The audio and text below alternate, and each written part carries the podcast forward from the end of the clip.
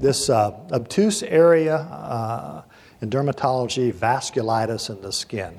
How do we how do we think about that?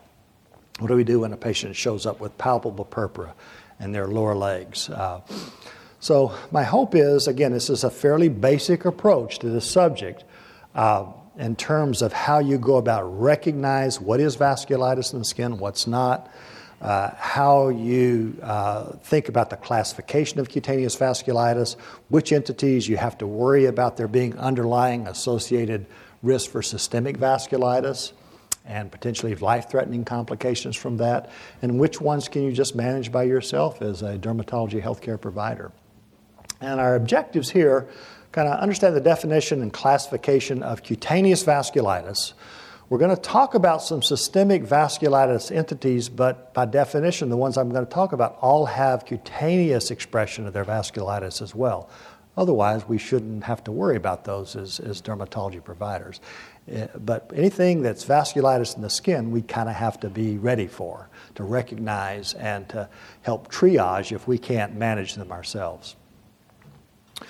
Uh, we're going to talk about what, what vasculitis isn't as well as what vasculitis is. Uh, we need to recognize the differing morphologies of the cutaneous lesions uh, that can result in this setting. Uh, we're going to emphasize the ones that affect the smallest vessels in the skin because those uh, don't affect the bigger vessels and therefore don't have as much risk for systemic disease or systemic vasculitis uh, complications recognize the clinical syndromes uh, that are associated with vasculitis, focusing on those ones that are mostly in the skin, and understand the first line treatment approach uh, to treating, particularly cutaneous small vessel leukocytoclastic vasculitis. Let's talk first about cutaneous vascular phenomena because the terminology can be very confusing in this area. Uh, what's purpura? What's petechiae? What's you know what's a bleeding diathesis versus inflammatory vascular wall injury? So I've kind of approached it this way.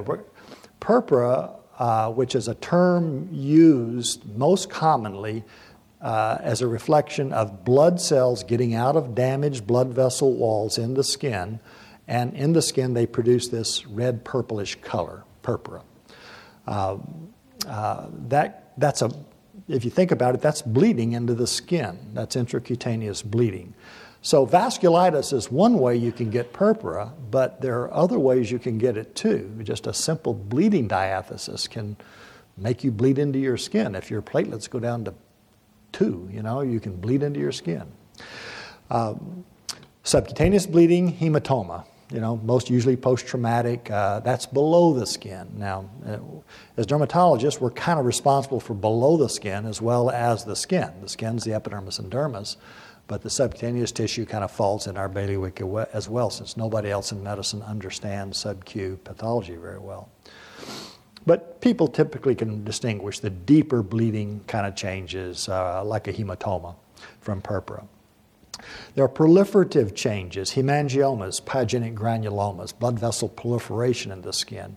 And there's ectatic vessels, you know, spider veins and larger uh, varicosities. We're going to be focusing on the intracutaneous bleeding uh, uh, in our presentation today. So, if you do kind of a diagram approach to this, uh, intracutaneous bleeding, uh, we've got uh, bleeding diathesis, like I say, just there may be thrombocytopenia and we can bleed into the skin, and, and that's the first manifestation. We need to recognize that and appropriately triage that patient, but we don't have to work them up for vasculitis because that's not the problem. For, that's not what's causing their purpura. Uh, there's vasculopathies. Uh, we're going to talk about vasculitis, the pink circle, but I'm just going to talk to you about what we're not going to talk about, but you need to be aware of is sometimes being confounders. Vasculopathies are processes that cause blood vessel occlusion, typically plugging up of vessels or making the blood flow through vessels too slowly. Maybe hyperviscosity states would be an example of that. The ves- vessel wall can be injured in occlusive uh, vasculopathies, but that's not the primary problem. The primary problem is not inflammatory injury to the blood vessel walls, as we see in vasculitis, uh, but vas- vessel walls can be injured in a secondary way with things that abnormally plug up your vessels. We're going to be talking about vasculitis. So, definition uh, vasculitis would be uh, a group of disorders that destroy blood vessel walls by autoimmune mechanisms. And the cutaneous vascular, uh, vasculature is, illustrated here, very rich vascular uh, tissue. Uh, and this, the, the, the, point about the, the, the vasculature is knowing which part of the skin has what size vessels because the size of the vessels and the kind of uh, clinical change that occurs when a, uh, a small vessel is damaged compared to a medium sized artery or a large artery. They're, they're different kind of skin changes, so we need to understand that. That helps us start uh, tailoring our differential diagnosis. But in, this, in the dermis, uh, epidermis has no blood vessels, of course. You can get bleeding into the epidermis if the dermal blood vessels are damaged. But the vessels in the dermis are predominantly uh, very arterioles, uh, uh, capillaries, and venules. Uh, the medium-sized vessels are down, actually, medium-sized arteries are down at the junction of the reticular dermis and the fat, or in the fat themselves. And our theme is the same here uh, as we discussed earlier with the uh, other autoimmune connective tissue disorders, that we can have vascular, vasculitic syndromes that only have cutaneous expression. We can have vasculitic syndrome that has no cutaneous expression, just systemic expression, and then those that have both.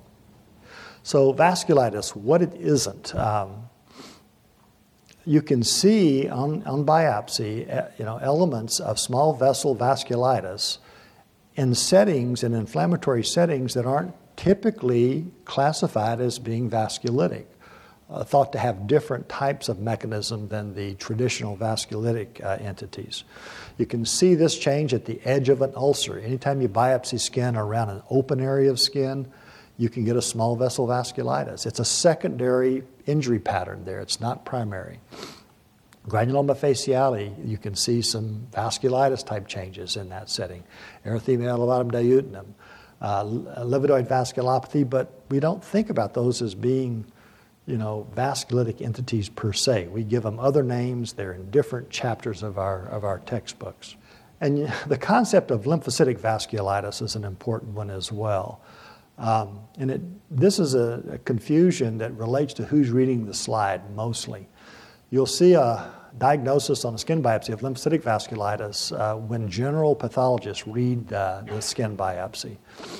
You know, realize that half of all pathology slides that are read uh, are skin biopsies, interestingly. So, and not all skin biopsies are read by, derm- by qualified dermatopathologists.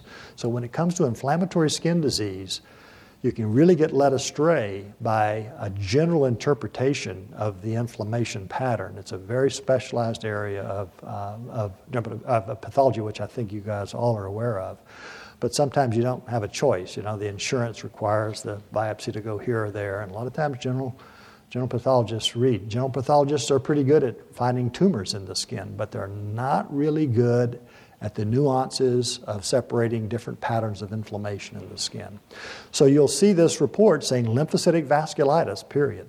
Okay, well, what does that mean? You know, basically nothing. Uh, for the most part, nothing, because it's, it's, it's, you know, a lot of inflammatory skin disease have a cuffing of uh, mononuclear inflammatory cells around small vessels in the skin.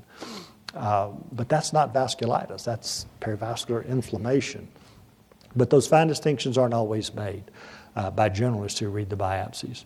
Now, not to say that there, there aren't some dermatologic conditions that seem to result from lymphocytic injury to blood vessel walls, things like uh, pernio, uh, rickettsial disease, uh, NK cell lymphoma. Dermatopathologists agree this is an area where you could perhaps use that term, but dermatopathologists are very stingy using on their reports lymphocytic vasculitis for the reasons I've mentioned.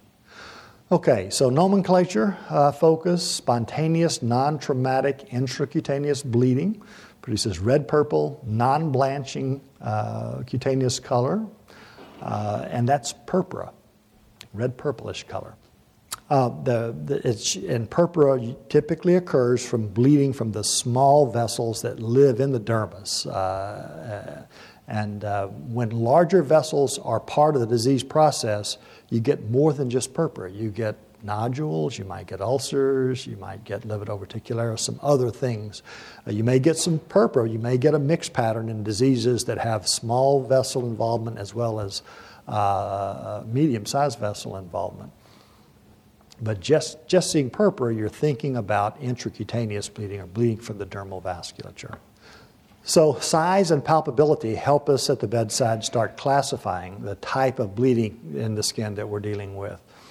Uh, petechiae, by definition, are little foci of uh, purpura that are less than 10 millimeters in diameter, whereas, in the truest sense of the word, purpura is intracutaneous bleeding that produces a visible change greater than 10 millimeters. But we use this term purpura in a more broad sense uh, to indicate that purple discoloration in the skin, whatever the size. But when we're seeing true petechiae, uh, three millimeter type little lesions, we kind of think about non vasculitic causes. That's more thrombocytopenic purpura, or bleeding from uh, uh, bleeding diathesis with really tiny little lesions, or capillaritis uh, type uh, bleeding points.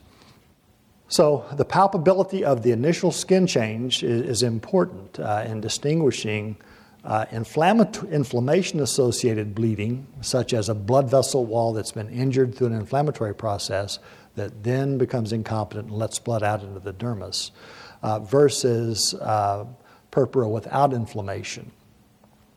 So, and, and it's down to palpable and non palpable purpura. Palpability meaning you're feeling the inflammation. If you catch the lesion early in its evolution, it's a bump, it's a little purpuric bump because the inflammation in that, around that vessel produces a tiny papule and you can feel it. Whereas just simple bleeding, like in thrombocytopenic bleeding, is going to be there's no inflammation, so you don't, you don't feel anything there, you just see the small foci of bleeding into the skin. So the palpability uh, of, of purpura is important. It's starting to help think in terms of different uh, approaches to what's causing that. Um, this is an epidemiologic study that's not been published yet, but will soon, and I think in the Mayo Clinic proceedings. Um, uh, it was the uh, Rochester Clinic Mayo group that uh, just looked retrospectively at the uh, last 84 patients that met the criteria of cutaneous small vessel vasculitis uh, from their pathology files, and then they looked to see what the illness they had corresponded to. The blue half of this pie, which is a, just about 50%, is the idiopathic cutaneous small vessel vasculitis. The, the patients that come in with palpable purpura, um, usually as a result of, if anything, if you can figure it out, it's a post viral kind of process or it's an allergic reaction to a medication. It's quite transient. You don't have to be, do a big, gigantic vasculitis workup if it's acute and you treat them symptomatically, follow them for six weeks, and it's gone. You pretty much like, like acute urticaria can just manage it symptomatically. And that'll account for half of the cutaneous vasculitis patients that is dermatology healthcare providers you're going to have to deal with. The orange part of the, circ- uh, the pie is IgA vasculitis or Henoch-Schönlein purpura, and it accounts for a pretty good slice of the pie as well. So you're with those two entities alone, that's good. If you can learn about those two, you've got about two thirds of cutaneous vasculitis under your belt already. The gray is the uh, ANCA associated, uh, ANCA autoantibody associated vasculitides, and then the uh, yellow is the cryoglobulinemic uh, purpura due to hepatitis C uh, infection in the liver generating an immune complex uh, disease that, that produces small vessel vasculitis in the skin. So we're going to focus on the cutaneous small vessel vasculitis uh, area as well as uh, IgA uh, or Henoch-Schönlein purpura because that's those two entities alone are going to be make up most of what you'll have to deal with. This is a representation again of the size of blood vessels and, uh, and, and, the target areas of the, of the vasculature that are affected by disease process what kind of clinical changes you see. So when the smallest uh, arterioles, capillaries, and postcapillary venules are the main focus of injury, uh, the basically two kinds of skin change we see palpable purpura or urticaria like lesions, urticarial vasculitis, if you will. So cutaneous small vessel vascul- uh, small, cutaneous small vessel leukocytoclastic vasculitis, that's a big thing to say, used to be referred to as hypersensitivity vasculitis or angeitis, kind of the hypersensitivity, drugs and bugs, you know, host response to infections or drug chemicals in, coming into the body. Uh, typically, that form of uh, purpura is dependent um, usually starts around the feet or ankles and can affect other areas, but, but usually starts in those locations. And the individual lesions stay discrete. They don't bunch together in retiform arrays uh, as much uh, as other settings will. It can occur higher up on the body, on the thighs, even up on the trunk at times. Uh, but usually it started on the lower legs in a dependent location and then spread upward. So the biopsy of, of cutaneous small vessel leukocytoclastic vasculitis has kind of three main elements uh, to, to recognize it as a form of vasculitis. It's got a, uh, infil- an intense infiltrate focused around blood vessels, predominantly of neutrophils. And uh, those neutrophils are starting to break down. Their nuclei kind of come apart in little, little granules, uh, nuclear granule material. That's leukocytoclasis if you will. So the injury occurs from this neutrophilic infiltrate. It damages the blood vessel wall. The kind of damage is uh, recognized microscopically as fibrinoid necrosis of the blood vessel wall. And then the damaged blood vessel wall lets blood out of the blood vessel into the tissue. So you can see little red cells kind of hanging out in the interstitium as a result of that injury. So, uh, a nice set of findings that uh, define this area in uh, the idiopathic and uh, drug and uh, infectious triggered forms of cutaneous small vessel vasculitis, you if you catch the biopsy at the right time of the evolution of the lesion, you can see some immunoglobulin deposits in the blood vessel wall, as you see here, uh, indicated by the arrows. The light colored area is the epidermis, the darker area is the dermis, and then the dermal papillae have the terminal blood vessels, and you can see um, the immunoglobulin staining in those areas. Uh, it's not specific for vasculitis. You can see IgG and IgM and complement in, lo- in, the blood vessels in this area and a lot of other situations.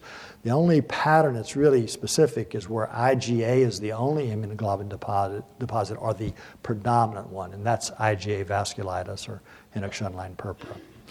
A point to keep in mind about palpable purpura is that the palpability is transient. Uh, these lesions come in waves, and when you catch them at the first uh, indication they're forming, that's when they're going to be palpable. But that inflammation can resolve fairly quickly. Within 24 hours, they can become non palpable.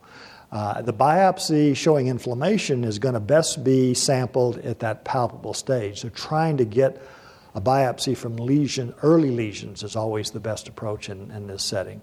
And if you see the patient, you're suspicious of vasculitis, but everything's flat and macular, you could biopsy it. You, you might get lucky, but you could say, come back when you get your next wave, because again, there's waves of these lesions cropping up. Uh, over over time. So getting the patient back when they're getting their next flare, getting the biopsy then can be especially helpful. The same is true for the immunoglobulin deposits. They can disappear fairly quickly after that palpable stage. I'm not going to dwell on this, but this is the kind of thinking about idiopathogenesis of uh, cutaneous small vessel vasculitis. Uh, something comes along, a bug that's got an antigen.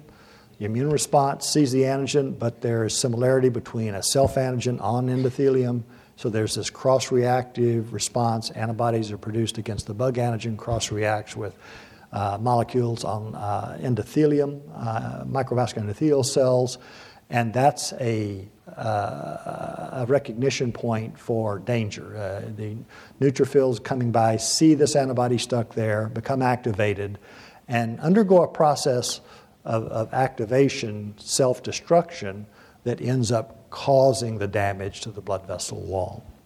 And that process of the neutrophils kind of exploding in that area is, is called leukocytoclasis. Next slide.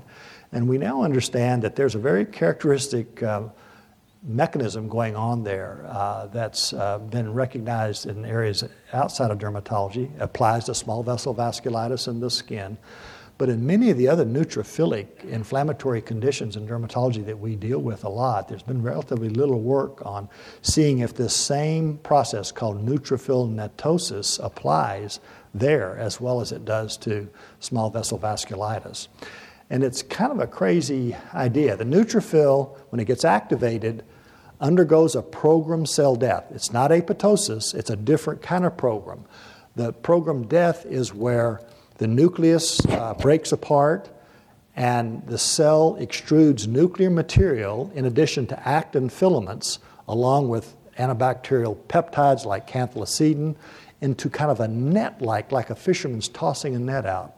Uh, and it's as if the neutrophil, part of its role is to project its toxic abilities beyond its little cellular self by te- casting this net out, which can kill bacteria and do other things, interestingly, also plays a role in lupus type autoimmunity, as it turns out. But this netosis uh, is, is an interesting, recently recognized uh, effector mechanism by which uh, neutrophils do probably a fair amount of the damage they do to protect us from invaders, bacteria, or, or tumor cell development, but in which that, that damage can overflow and produce autoimmune injury as well.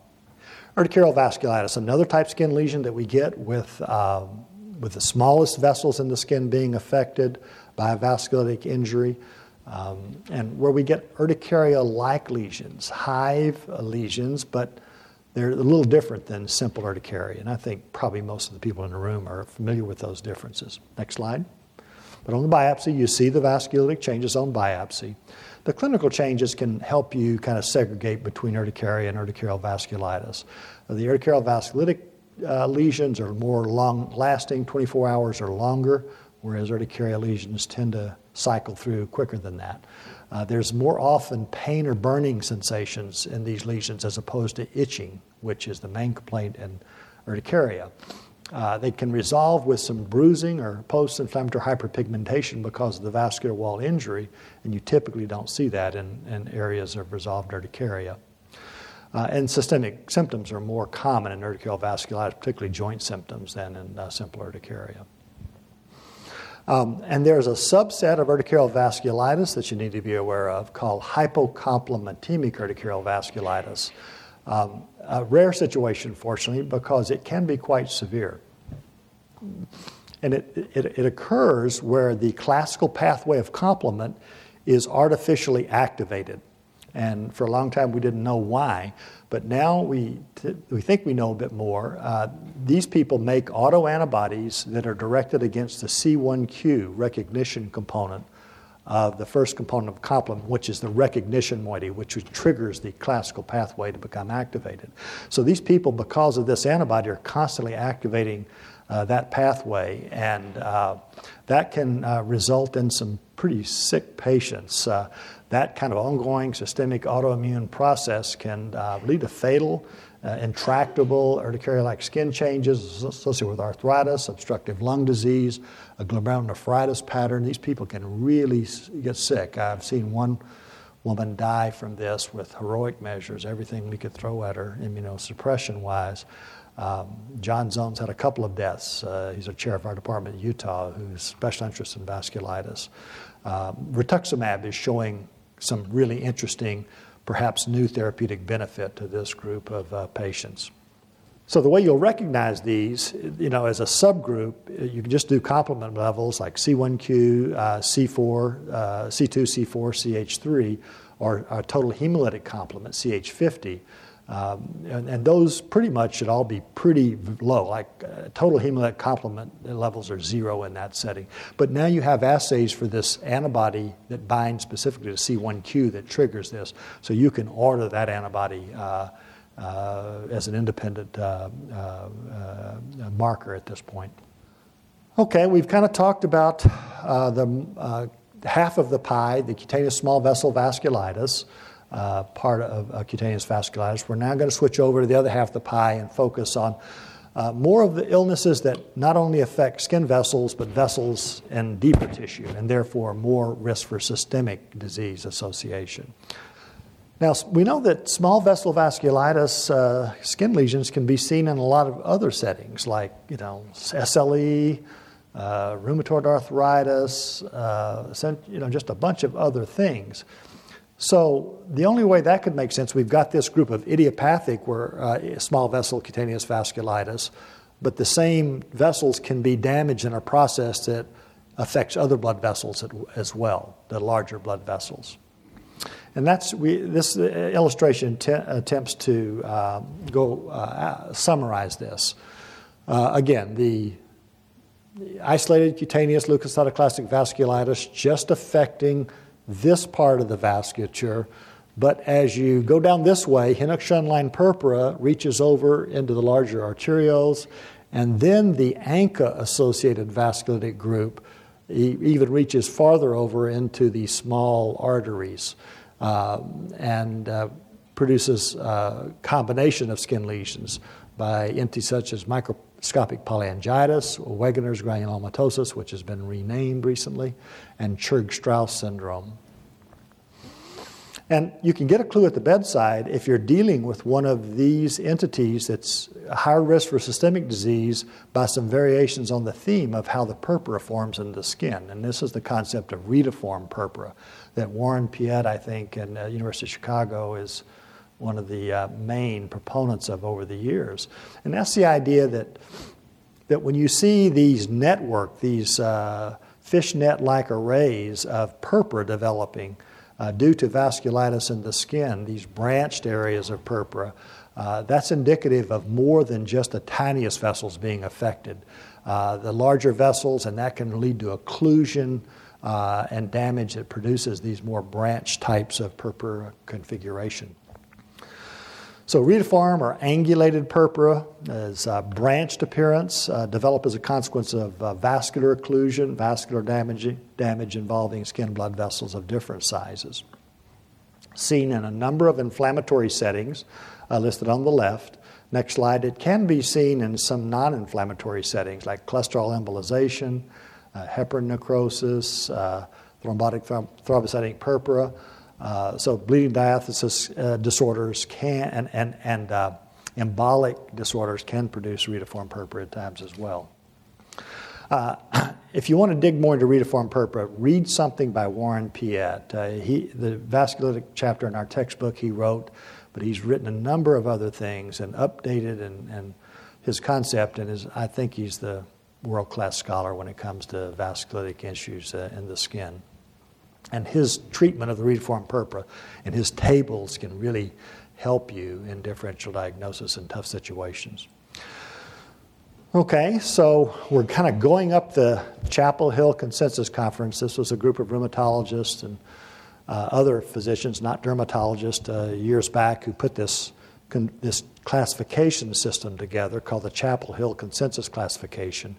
Uh, and, and, again, organize the vasculitic syndromes around the kind of vessels involved large vessel vasculitis, medium sized vessel vasculitis, small vessel vasculitis. We've kind of dealt with the isolated forms of small vessel vasculitis, but uh, these, some of these medium sized vessel vasculitides also target small vessel injury as well.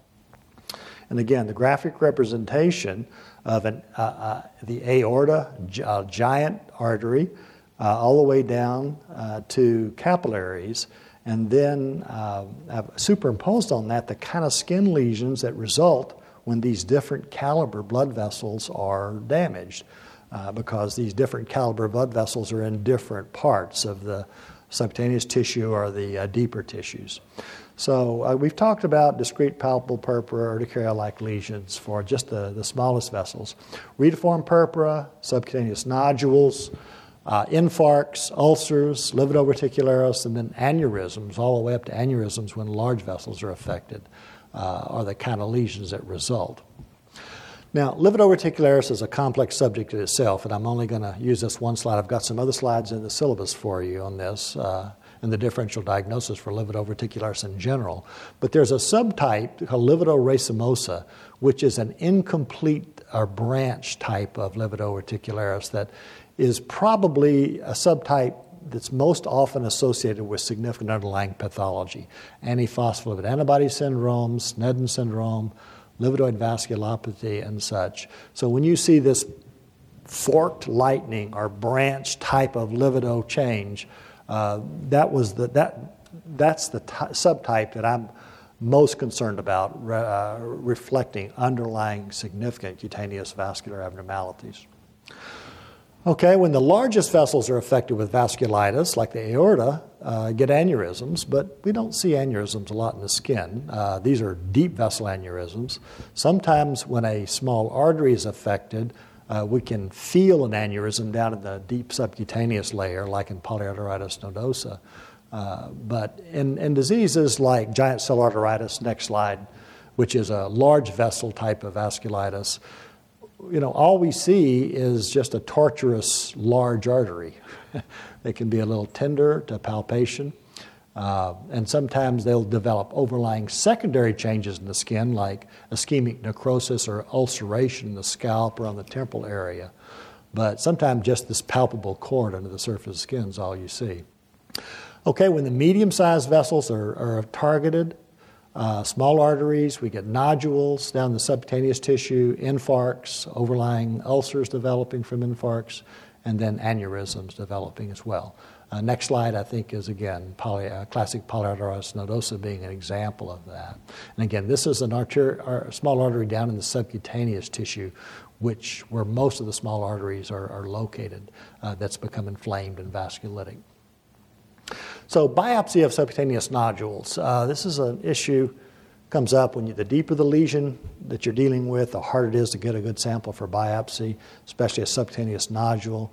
Uh, a punch biopsy is hard to reach that. You don't have time to break down and do an excisional biopsy, incisional biopsy. Um, so we take a shot at it. Uh, what I would suggest you consider is doing a punch and a punch. Uh, start off with an 8 millimeter punch overlying the nodule. You take that plug of tissue out, submit it, and then with a 6 millimeter punch, go to the base and go deeper. And now you're going to be down in the fat, but you can get a decent sample of fat that way. Yes, you might run into a a nerve or a vessel, but you're going to run into those anyway if you're doing an excisional biopsy. So it's a way that a lot of times will give you much more tissue to look at and for the pathologist to be able to make a diagnosis from than just a four millimeter punch of the derm, epidermis dermis and a tiny bit of the fat overlying a subcutaneous process. So, classic polyarteritis nodosa uh, certainly uh, affect the skin with, the, with nodules, but it can target vessels and, and, internal organs, liver, kidney, heart, lung, gastrointestinal tract. It can be a pretty serious uh, disease in, in, some patients. There is a cutaneous only form, uh, kind of like localized discoid LE, uh, just skin changes and none of the systemic changes. Next slide. Okay, well, we Henoch-Schönlein purpura is in this group where a bit of the larger arteries are uh, affected as well as the smaller vessels. So the clinical constellation of uh, IgA vasculitis or Henoch-Schönlein purpura, which is traditionally a childhood onset disorder, but certainly can be seen as an adult onset disorder and perhaps could even be a little more serious prognosis in adult onset disease, especially with respect to IG nephritis association. So, clinically, inflammatory retiform purpura on the legs and arms, uh, arthralgia, abdominal pain, hematuria. Uh, lab, the most specific lab finding is the presence of IgA in the blood vessels when you take a biopsy for direct immunofluorescence microscopy, either isolated IgA or where IgA is the predominant immunofluorescent uh, or immunoglobulin immune class that's being deposited. And of course, uh, uh, looking for proteinuria as a, as a uh, sequelae of uh, uh, IgA nephropathy developing. So, uh, essential mixed cryoglobulinemia, we used to call it that, essential, meaning idiopathic unknown. We didn't know what caused it until people came along with the ability to identify hepatitis C virus and realized that this is a, a, an immune hypersensitivity reaction to hepatitis C in the liver, is this immune complex formation that produces dependent palpable purpura. Uh, has elevated mixed cryoglobulins along with rheumatoid factor. You can kind of screen for this with rheumatoid factor. The rheumatoid factor is negative, they hardly ever have significant cryoglobulin levels. So, um, but uh, cryoglobulins are the hallmark there. Okay, now we're dropping down into a group of disorders where larger vessels are affected. and there's an antibody marker for these diseases, and that's the ANCA antibodies, antibodies to neutrophil cytoplasmic antigens. So a neutrophil gets targeted for autoantibody production, and those antibodies being markers for the disorders like microscopic polyangiitis, uh, Wegener's granulomatosis, Churg-Strauss syndrome. This is a picture from the first edition of Bolognia's textbook, uh, the autoantibody section, which uh, I was a co author on, showing how difficult it can be to interpret this group of antibodies. Uh, they, they, can be occur in non vasculitic settings.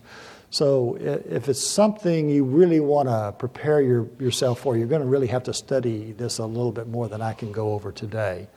Uh, but basically, there's two subtypes the P ANCA and C ANCA subtypes, and they do break down somewhat in, uh, uh, as being helpful in distinguishing these different ANCA uh, vasculitic subtypes. So, uh, granul- uh, Wegener's granulomatosis, which the new designation is granulomatosis with polyangiitis, and the, the, purists are not putting Wegener on. And the reason the name was changed is because he was a, a war criminal physician. He did bad things to prisoners in World War II. And uh, so there's this movement to just erase his name.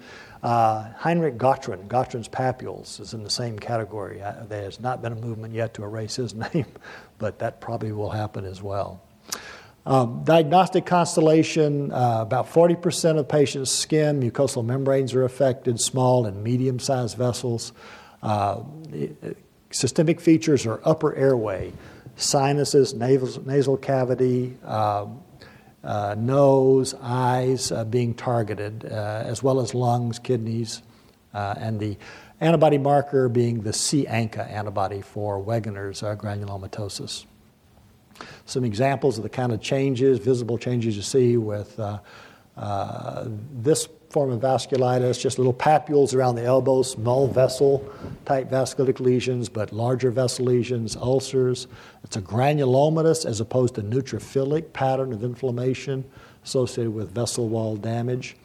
Uh, strawberry gums, uh, ocular involvement, and they can get these cavitating infiltrates in the lower lungs um, is a major, a frequent part of their disease. So this can be a very severe form of systemic vasculitis and has to be treated aggressively. Churg-Strauss syndrome used to be called allergic granulomatosis. Um, and allergic because these people almost always have a history of asthma, hay fever, you know, kind of atopic background on which this develops. Um, skin and mucosal membranes develop, about half the patients uh, have these kind of visible changes, again, small, medium sized vessels.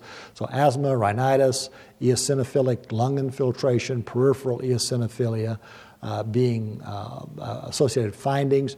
The uh, vessel wall damage with a very intense granulomatous inflammation that includes eosinophils. Lesions like this in the skin also can get pulmonary involvement.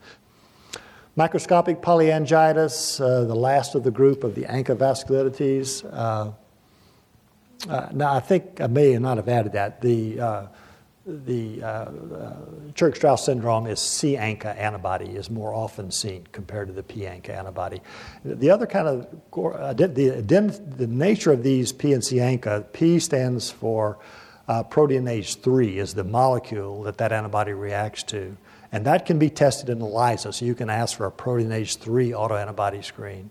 Uh, and the, uh, uh, the P-ANCA is directed toward uh, myeloperoxidase in neutrophils, and, and that is a purified antigen that can be used in ELISA, a solid phase assay, to test specifically. And this is a disease that really systemic illness. People start with fever, malaise, they're just sick as can be and, and people, they get worked up and they find that there is this underlying pattern of vasculitis that about half the patients will have skin changes, the other half doesn't, skin or mucosal membrane changes and lung changes. Okay, wrapping up the management of cutaneous vasculitis, uh, role of derm healthcare providers, I think, is to diagnose and treat the, the, vascul- the, va- the cutaneous vasculitides that do not have clinically significant systemic manifestations. Again, isolated cutaneous small vessel leukocytoclastic vasculitis, Um, uh, dermatologists, healthcare providers often treat IgA vasculitis or Henoch-Schönlein purpura, but not many dermatologists I know, including myself, primarily care for patients with Wegener's granulomatosis, microscopic polyangiitis, um, uh, and uh, eosinophilic granuloma. They're typically shared with a rheumatologist. Uh, these patients often are very ill, uh, sometimes requiring hospitalization, usually requiring very active, strong drug treatment. And uh, I, you know, I take care of the skin, and the rheumatologist is, is co-managing, taking care of the systemic features. Uh, there's a few derm. Our chairman doesn't refer anybody to rheumatology nephrology. John Zone's amazing. He's an internist, and he, he feels like he's as capable as anybody uh, dealing with any of these diseases, but I've never felt that comfortable myself and like to co manage these ANCA associated vasculitides with uh, the appropriate subspecialist. Lab workup of vasculitis, uh, this is supposed to be ANA for the SLE subgroup. Uh, the C1q antibody we've discussed for this subgroup with hypocomplementemic urticarial vasculitis and uh, more aggressive prognosis. Uh, the ANCA antibodies, and we kind of we kind of talked about those already. Treatment uh, when it's the cutaneous manifestations and there's predominantly a neutrophilic infiltrate, you have the option of using non-immunosuppressive uh, drugs, systemic drugs such as colchicine, dapsone, or hydroxychloroquine. More often, colchicine and dapsone are used and these uh, chronic idiopathic uh, cutaneous small vessel vascul- uh, vasculitic cases and can work quite well and avoid having to resort to steroids or uh, other immunosuppressive drugs. But again, in the more aggressive uh, patients, you're going to need more aggressive systemic immunomodulation, systemic corticosteroids, uh, the conventional immunosuppressives, and again, method, uh, rituximab or the, the B cell depleting biologic is really kind of revolutionizing treatment of systemic, severe systemic vasculitis.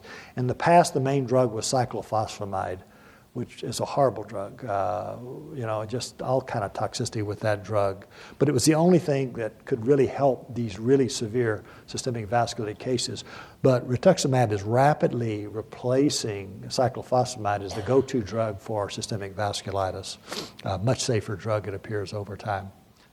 Okay, in terms of references, again, I just refer you on vasculitis. Uh, and I want to learn more, I go read what Warren Piette's written uh, most recently. Uh, again, he's got a very good chapter in our textbook, but that's a little dated now. Um, if, you if you really want to learn about uh, vasculitic phenomena from a dermatologist perspective, he's also a hematologist oncologist before he did his derm training. Uh, he's a real scholar in this area. So I thank you for your attention, sitting through two hours of esoterica on a Friday afternoon. That's very brave of you, and I appreciate it. Thank you.